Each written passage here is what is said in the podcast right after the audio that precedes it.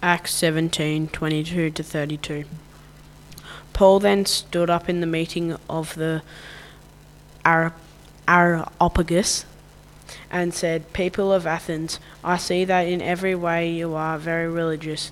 For as I walked around and looked carefully at your objects of worship, I even found an altar with this inscription to an unknown God. So you are ignorant of the very thing you worship. And this is what I am going to proclaim to you. The God who made the world and everything in it is the Lord of heaven and earth and does not live in the temples built by human hands, and he is not served by human hands as if he needed anything. Rather, rather he himself gives everyone life and breath and everything else. From one man he made all the nations, that they should inhabit the whole earth and he marked out their appointed times in history and the boundaries of their lands. God did this so that they would seek him and perhaps reach out for him and find him, though he is not far from any one of us. For in him we live and move and have our being. As some of your own poets have said, we are his offspring. Therefore, since we are God's offspring, we should not think that the divine being is like gold or silver or stone, an image made by human design and skill. In in the past, God overlooked such ignorance, but now he commands all people everywhere to repent. For he has set a day when he will judge the world with justice by the man he has appointed. He has given proof of this to everyone by raising him from the dead. When they heard about the resurrection of death, some of them sneered, but others said, We want to hear you again on this subject.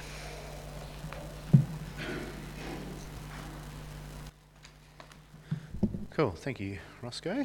Um, keep your Bibles open to that. We're, we're, going to refer back to this passage a little um, and also back to a, a, few other passages as we go along. Um, so you can just make a note of those uh, as we work our way through them uh, this morning. Sorry, let me just get organised. All right, I've got a test for you this week. Um, it's exam week, so I thought it's appropriate that we, uh, that we do a test of our own. It's a maths test. Um, I want you guys to work out, using maths uh, and physics and whatever else you're good at, uh, if I throw this tennis ball, underarm throw, I want you to work out where it's going to go. All right? So you're pretty smart. I, I have very high expectations of you guys. Uh, use your maths. You can figure out how strong I am, um, fairly, so you know it's going to go a long way. obviously. Uh, you can figure out the trajectory it might go on. You can figure out how much gravity. It's not a very fuzzy tennis ball, so you can figure that the, uh, you know, the wind resistance on it isn't, isn't going to be too great. Um, um, come on, pens. I, I, I, don't, I don't know what sort of maths you did at school. This is beyond me. Um, anyone worked it out yet? Hey, Geb. Thank you. Thank you for catching that. Would have been a. Cheers. Jethro would be crabby at me if I lost that. Now, I know I can see what you're doing there. I know that you didn't do the sums, uh, and yet you did manage to catch it, so congratulations. Uh, how, did, how did Geb catch the ball without, you know, his great knowledge of physics and maths being applied to the situation? Uh, he caught it by experience, didn't he? Um, by intuition. We don't, we don't need to know maths to catch a tennis ball. Uh, we can work it out, we, we, we can figure it out. Uh, and that's because there's two kinds of knowledge, isn't there? Uh, there's experience, there's intuition, uh, and then there's theoretical knowledge or technical knowledge, um, like maths and working it out on paper. There's living and there's doing it, there's working it out. Now, lots of life, lots of life is intuitive, lots of life is experiential. I mean, if you watch our cricketers on TV, uh, they didn't go to uni and get a degree in physics or maths to be able to play cricket. That's, well, I assume they didn't. it's a guess, but, but they're good at it because of intuition and experience that they've built up over years by doing it lots and lots. Now, here's the thing two kinds of knowledge intuitive, experiential, technical, theoretical. In life, most of life is what we do is over here uh, intuitive, experiential. Some things are technical, theoretical. But what about when it comes to God? What about when it comes to living as God's people and trying to come to an understanding of what that means?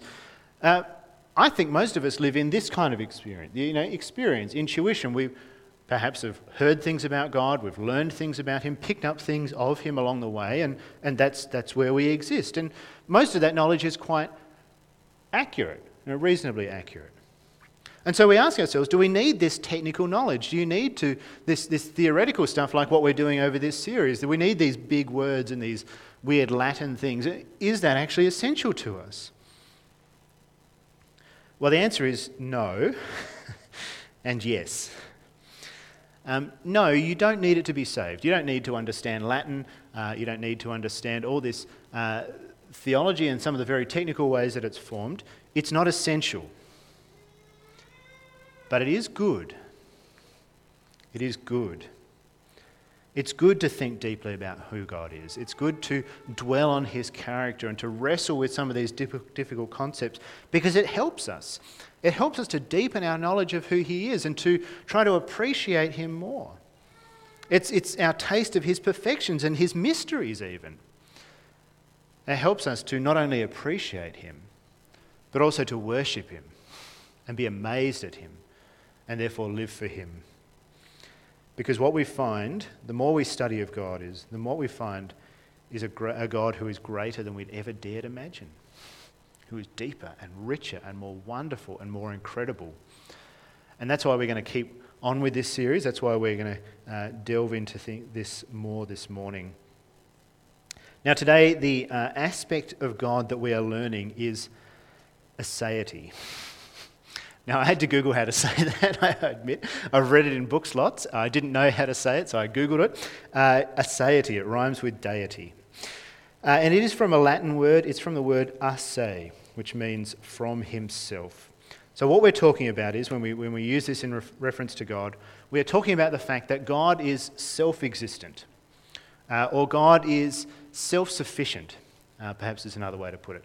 Um, that, is, that is, God is independent, or God is absolute, entirely in and of himself. He has, as we heard in the kid kids' talk, he has no needs. Uh, there is nothing he lacks, there is nothing he requires. He is uh, entirely self contained. I mean, you know what it's like. You're booking holiday accommodation, you look for something that's self contained because you know it's got everything that you need in it to, to have your holiday. So it is with God. God is self contained, He has everything He needs in and of Himself.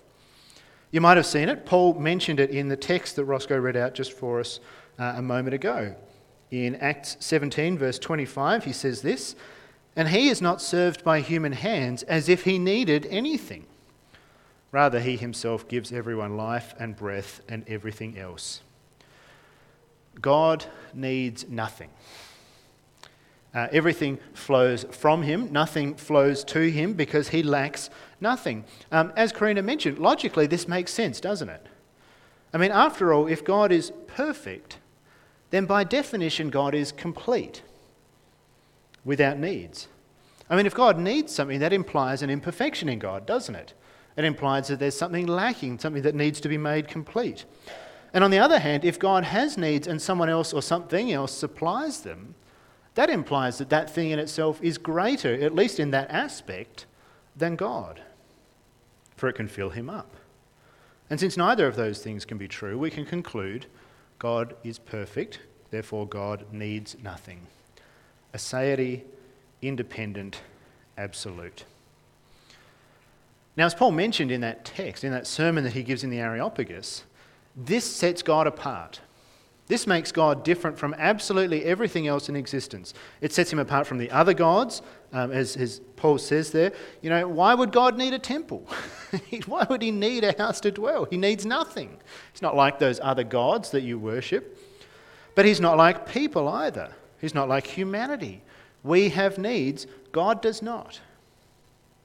God has never needed anything, He has never been in want, He has never lacked. He is independent and entirely in and of himself. And whilst that kind of makes sense, it is a hard concept to wrestle with, isn't it? It's, it's a strange thing to wrap your mind around because we're so used to needing and wanting. Um, having, a, having a baby again reminded me of this. Um, somehow, in the three years between Jethro and Rufus, I'd just forgotten everything about babies like, absolutely everything. And so, when, when Rufus came along, it's kind of a shock to just be reminded how needy babies are. Like, babies are pure need.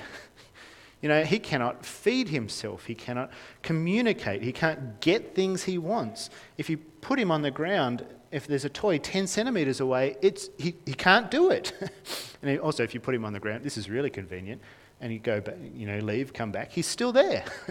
it's great, at least for the time. Uh, if he wants something, the only way he can communicate, well, he's only got one mode of communication, and it's obnoxious. it's not pleasant. Like, he, babies are pure need. Now, we like to think that as we get older, that changes. You know, we get more independent, we get more able, we, we rely on others less. But we're really needy as well, aren't we? I mean, just how, think how pathetic you are, or I know I am, um, when we get hungry. you know, we start getting tired, we start getting irritable, we get hangry. Uh, let alone, you know, when the coffee machine doesn't work or when we need sleep. We, we are so desperately needy. It drives everything uh, in our life. But not God. God is not needy. And we shouldn't project our neediness onto Him. He is independent, absolute, aseity. Now, you don't need, don't need to remember that word in particular, that's okay. But you do need to remember this concept because it helps us remember who our God is and it preserves that, that otherness of our God. That He is higher and greater and different. Because we need to be careful to keep that. Um, you might, might hear it said sometimes, you maybe, maybe outright, um, sometimes even just implied or hinted at, um, that God kind of has needs. Now, sometimes we hear this, this kind of thing. You know, God created the world so that he could have people to love. Um, or God created the world so he had, you know, like an outlet to, to, to satisfy himself on a project to work on. Um, or maybe God was lonely and he, and he wanted some company. Or, or maybe he did it so he could learn love or, express love better or have relationships or, or whatever it is. And it kind of sounds nice, but it's a concept we need to be on guard against.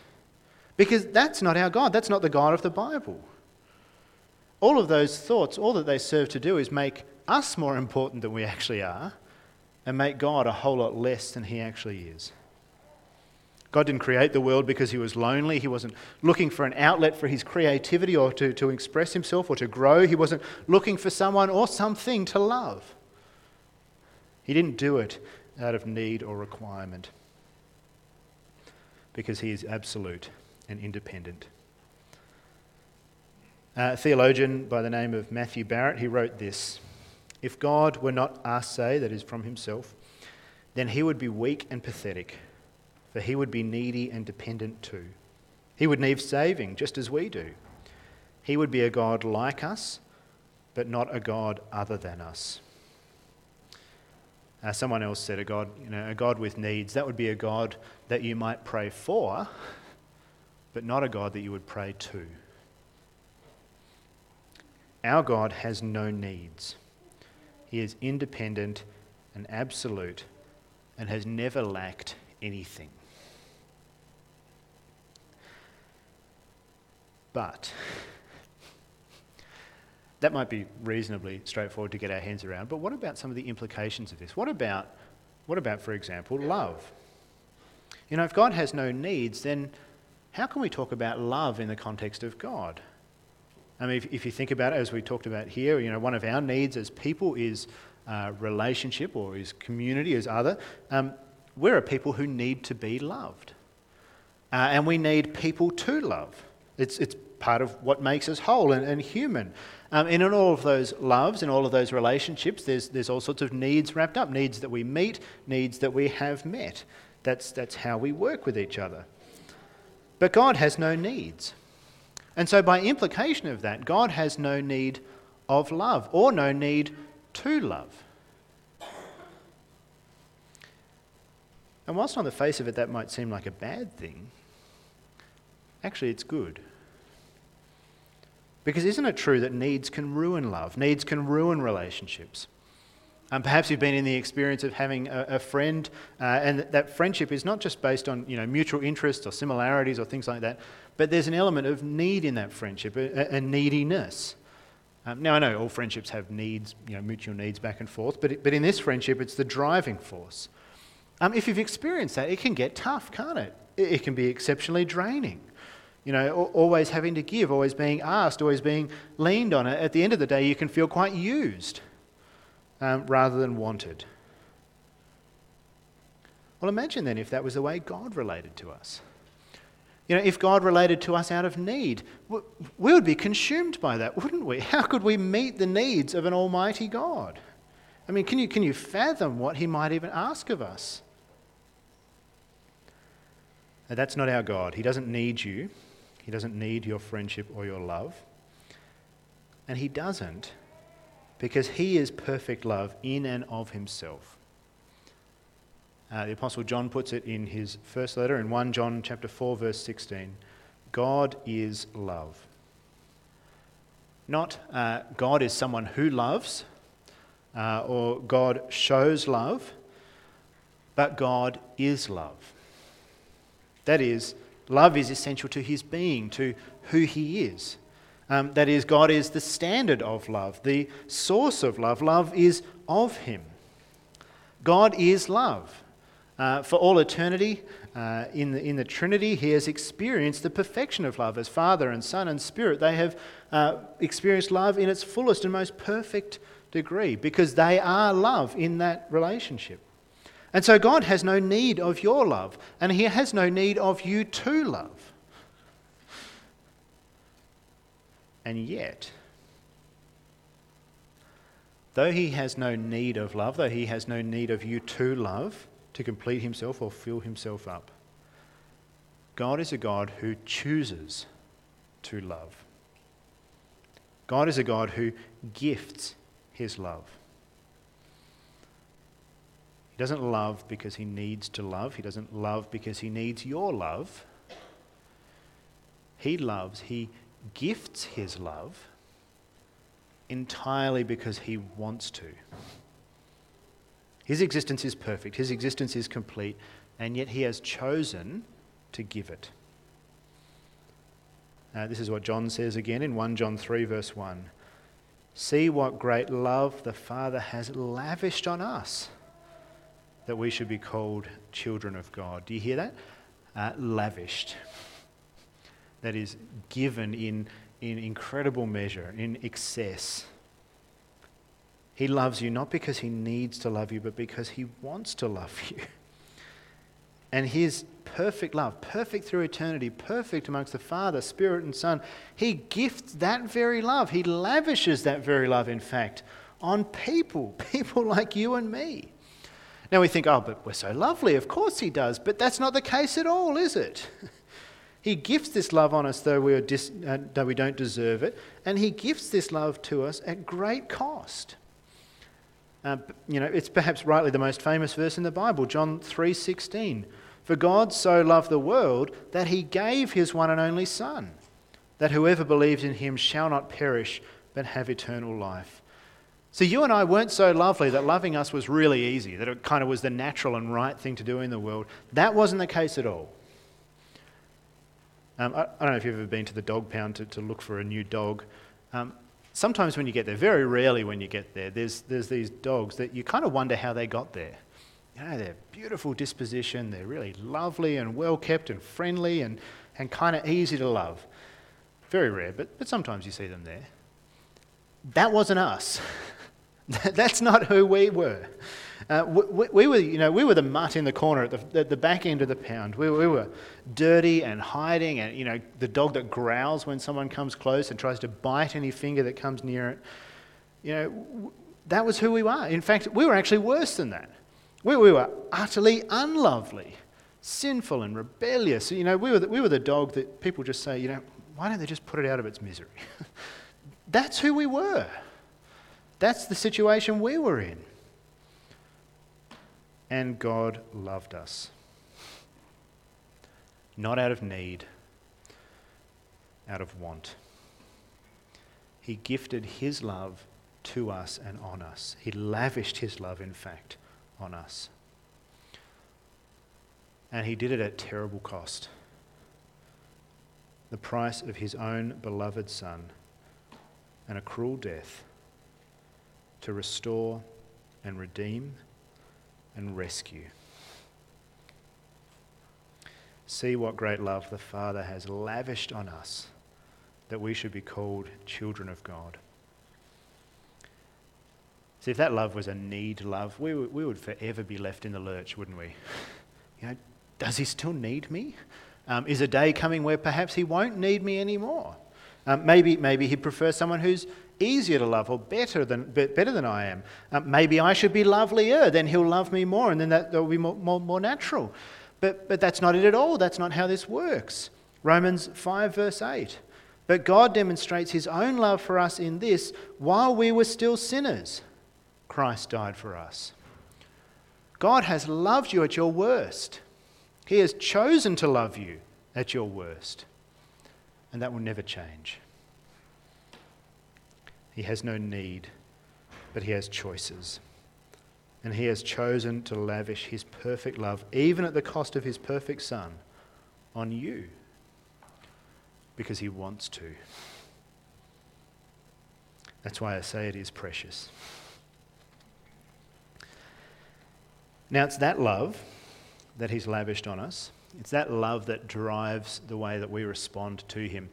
Because let's be honest, uh, if we're thinking this through and we're thinking some of the implications of this out, um, the next logical question is you know, if God has no needs, if God lacks nothing, um, then what's the point of giving anything to him? You know, we talk so much about giving and about serving and about living for him, but if he doesn't need anything, why bother? You know, we're not adding anything to him. You know, it's, it's, you get those birthdays that roll around and you ask yourself, what do we give them? They've got absolutely everything. Anything they don't have, they could just buy. How do you buy something? How do you give something to a person like that? That's kind of our God, isn't it? How do we give to Him? Actually, the Bible seems to back that up. This is what uh, Psalm 50, verse 9 to 12 says. Um, this is God speaking. I have no need of a bull from your stall or of goats from your pens, for every animal of the forest is mine, and the cattle on a thousand hills. I know every bird in the mountains and the insects in the field are mine. If I were hungry, I would not tell you, for the world is mine and all that is in it. Uh, it's, it's the logical question, isn't it? If everything is God's, what could we possibly give to Him? Well, at the end of the day, the answer is nothing He needs. We can't fill up some lack that He has. We have nothing that He requires or is missing out on. Um, all of our service, our generosity, anything you can offer to Him, He doesn't need it. And that's better. That's better. Because when you think about it, any time that there's a need and we, we try to give to fill up a need, there is an element of uncertainty there, isn't there? That's just the way it works. I, I remember it as a kid. Um, first time we ever went to, to Sydney as a family uh, for a holiday. Uh, I remember walking around the streets one evening and for the very first time saw a homeless person. Never seen that before, sh- you know, sheltered upbringing, Tasmania. Um, but, but I remember finding it quite confronting, never, never seeing a person in that situation. It was really quite odd and, and, and hard to see. And I remember this guy, he approached uh, my dad and he asked for money, I think it was only 20 bucks or something. Um, and to my surprise, dad said no. like? This guy clearly needs money. like, it's not even that much. But, but now, I can't, now I understand. You know, growing up, getting a bit more experience, you understand. I, I remember, I think Dad offered him groceries or vouchers. I, I can't remember, I don't think he took them. But, but you understand the issue there, don't you? And we, we understand the problem. There's, there's an uncertainty in need, and there's an uncertainty in meeting other people's needs. Is this actually good for that person and their needs? Is it going to actually make it worse? Is it going to perpetuate this issue? What, what do they actually need? There's all these questions. But we don't have that when we come to God because God doesn't need your giving, God doesn't require anything that you have. So, what that means is when He asks something of you, He's got something else in mind, doesn't he? Not his own needs being met, but something for you, something for your sake. And I think there's two things, at least two things. Firstly, dependence. God asks us to give to Him as a reminder that in everything we are utterly dependent on Him. He is independent, we are not. Uh, Matthew Barrett again, uh, this is what he says Not one breath we take, not one minute of time, not one single dollar is truly ours. Therefore, when we serve God and when we give to Him, we should do so out of thanksgiving, remembering that all of this is His to begin with.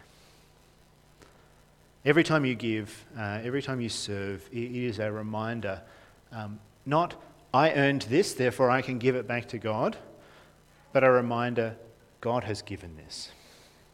He has given the money, He has given the job by which I can earn that money, He has given the health to work or to serve, He's given the skills, the opportunity, the energy at every single layer. It is utterly a gift of God and His generous provision to you.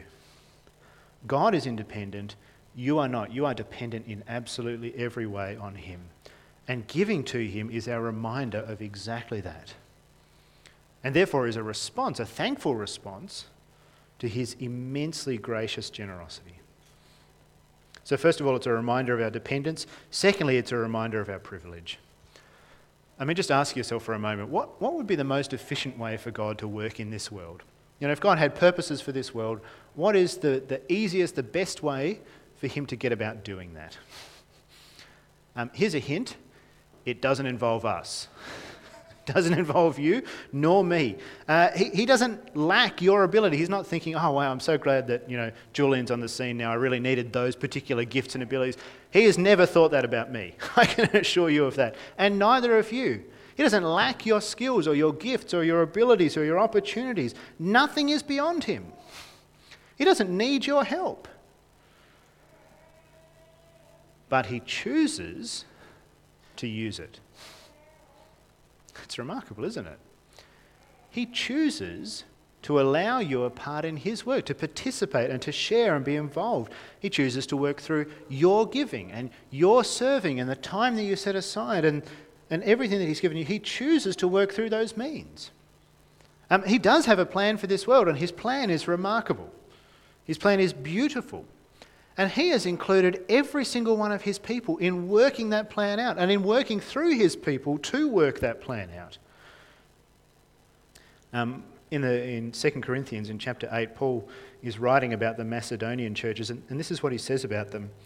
He says, entirely on their own, they urgently pleaded with us for the privilege of sharing in this service to the Lord's people, that is, in giving money. Do you hear that? They, they didn't have to be asked. Off their own bat, they said, Please give us the opportunity to give more to this work. Because they got this. Giving, even though they were poor, was their way of sharing in God's work, in, in His great plan for this world. It's their privilege to do it. So God is not, you know, step back, let me do it. God is, come on, let's do this together. He's, you know, the dad patiently working with the kids, even though it's going to take far longer and be far more painful. Your giving, your serving, it is not indispensable. Don't have too high an opinion of yourself, I'm sorry to say. God does not need you nor your money. But He has given you the privilege and the opportunity to share in His work through those means. It is a gift that He has given to participate in His work out of everything that He's given. Now, whether He's given you riches or whether it's the widow's copper coin from Jesus' story, it doesn't matter.